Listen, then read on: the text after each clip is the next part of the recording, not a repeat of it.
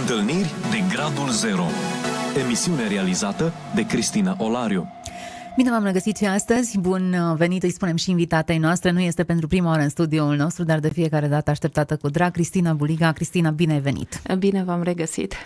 Oamenii uh, cred că au avut ocazia să te cunoască în urma unor emisiuni pe care noi le-am mai avut cu tine, în perioada în care lucrai într-un domeniu atât de puțin cunoscut nouă, un domeniu care, eu știu, aflăm mai mult informații de limită. Ai lucrat în, în cartierul roșu, ai lucrat cu o categorie extrem de vulnerabilă și ai fost implicată în prevenția, ultimii cinci ani, în prevenția traficului de carne vie. Iată-te acum prezentă la o emisiune, Întâlniri de Gradul Zero, o emisiune care își propune să descopere momente în care ți-ai dat seama că e intervenția lui Dumnezeu și că Dumnezeu ți-a vorbit să o iei într-o anumită direcție, iar domeniul în care tu lucrezi este unul extrem de sensibil, în care cred că ai avut ocazia și șansa să vezi intervenția lui Dumnezeu 100% și mâna lui. Nu știu dacă ne putem agăța de o poveste, dar înainte să-ți cauți o poveste în care să ne povestești și să ne relatezi despre această intervenție miraculoasă a lui Dumnezeu, aș vrea să ne povestești de acești uh, ultimi cinci ani ai tăi în care ai lucrat în prevenție. Adică să faci un scurt rezumat. Te-ai întors în România pentru că ți-ai dat seama că e absolut imposibil să oprești un fluviu acolo unde e mare, adică acolo unde deja răul este produs. Ce ar fi să te întorci la izvor, adică aici în țară, și să îți dai toate silințele ca să oprești acest rău să se producă. Dă-ne câteva detalii despre povestea întoarcerii tale și ce ți-ai propus în acești cinci ani. Da, întoarcerea mea pot să spun că a ales-o Dumnezeu. Uh, Mm, nu mă vedeam uh, decât în teritoriul acela luptând să salvăm fete. Nu eram singură, deci să nu înțeleagă cineva că lucrul acesta îl faci singur. Mergi acolo și le spui, uite Biblia, vezi că păcătuiești, ieși afară de aici. Nu. Eram o echipă întreagă, lucram uh, zile întregi, uneori și nopți, pentru că un om are încredere în tine în momentul în care construiește o relație și te cunoaște. Lucrăm ce înseamnă în termenii voștri? În termenii noștri însemna să, e, să mergem pe stradă, să intrăm în bordeluri, să intrăm în uh, cluburile de striptease, să așteptăm uh, să vorbim cu fetele, uneori să plătim uh, timpul pe care el îl petrec cu un client, noi să-l plătim ca să putem avea acces să povestim, fără să ținem cont ce spun ceilalți când văd că intră două, fe- două femei la o tânără, se trage draperia aceea vișinie și se aprinde lumina roșie. Nu ne interesa lucrul acesta. Dar era singurul mod în care noi puteam să vorbim cu ea, 20 de minute, că atât erau. Și atunci acesta era un mod de a... Practic, cumpărai timpul unei prostituate ca să poți să vorbești cu ea, altfel nu aveai ocazia, așa da, este? Da, erau situații în care nu puteau să nu să aibă timp mort, între ghilimele spus, mm-hmm. traficantul cerându-le bani pentru fiecare, pentru fiecare 20 de minute, în contextul în care intra cineva acolo. Ele erau și sunt și la ora actuală, nu e vorba de, nu vorbesc des, despre trecut, am legătu- țin legătura cu multe organizații din Olanda, din Italia, din Belgia și atunci istoria nu s-a schimbat de când am încetat eu să mai fiu uh, acolo. Uh, au oameni care le supraveghează pe, stră, pe stradă, bărbați sau femei chiar care se plimbă și contabilizează cine a intrat, cât a stat, iar ei știu ce sume de bani trebuie să aducă la finalul zilei o, o fată. Asta înseamnă că ei știau că și voi sunteți acolo. Da, ei știau, dar nu Era pot... tolerată prezența voastră? Uh, nu, nu era tolerată, dar poliția în Olanda, comparativ cu poliția din foarte multe alte state, nu vreau să, să nominalizez, nu vreau să nominalizez, pentru că avem și oameni în poliție care fac lucruri extraordinare în domeniul acesta și eu îi apreciez și respect, pentru că numărul este foarte mic și pe umerii lor sunt uh, E o presiune mare. O presiune foarte mare. Mm-hmm. Multe pietre au dedus în, în spinare acești oameni care sunt puțin la număr mm-hmm. și mhm. care vor cu adevărat să facă ceva pentru dreptate și atunci e respect.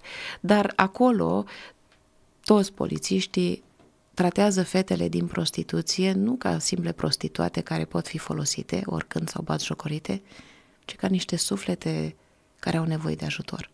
Și în contextul acesta au, au grijă și de noi. Cristina, știi ce nu înțeleg eu? În Olanda și nu doar în Olanda, în câteva state din, din, din Occident, prostituția este legalizată, socotită ca o meserie. cu drepturi, cu taxe, cu tot.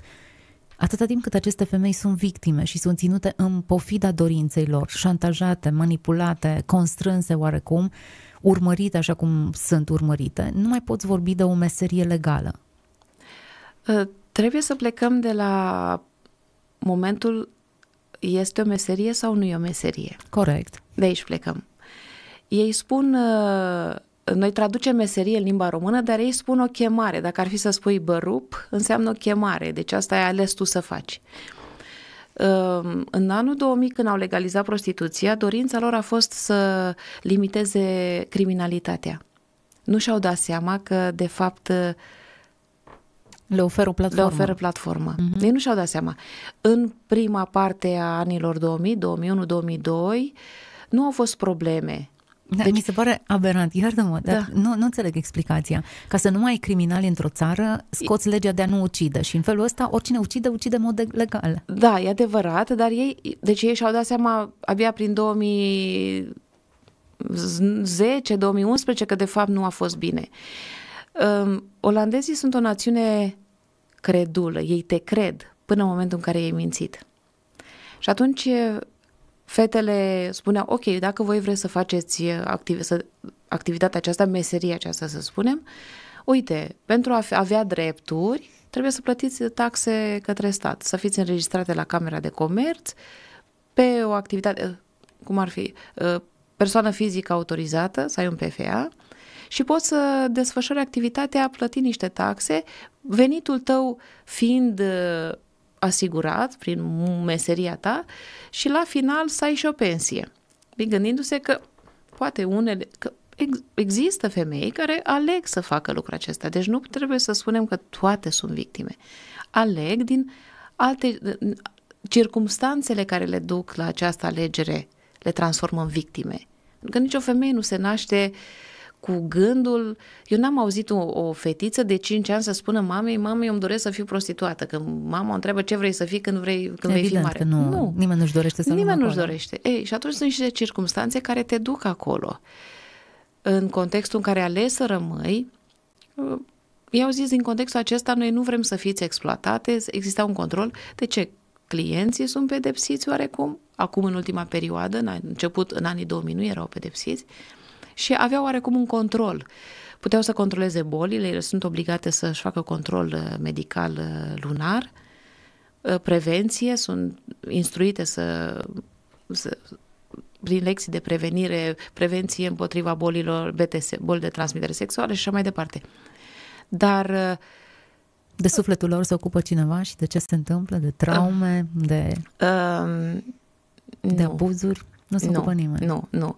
Femeile acestea nu au suflet să trag concluzia în viziunea statului. Uh, în ultimii ani au, pentru că poliția și-a înființat anumite organizații să le ajute, vin și stau de vorbă cu ele, uh, în mod regulat vorbesc cu ele despre starea lor. Ei știu că ele sunt uh, traficate, dar ele nu spun și ne, nu pot să acționez pe baza uh, prezumției presupunerii, trebuie să acționezi pe baza unei plângeri. Ele Cristina, nu fac de plângere. ce nu fac plângere? Da, e o întrebare foarte bună. De ce nu fac plângere? Sunt șantajate. Dar ar putea fi ajutate în mod real dacă ar face plângere. Da. Și ar ieși din starea aceasta. Da, problema este că ajutorul vine din partea statului olandez ca și poliție.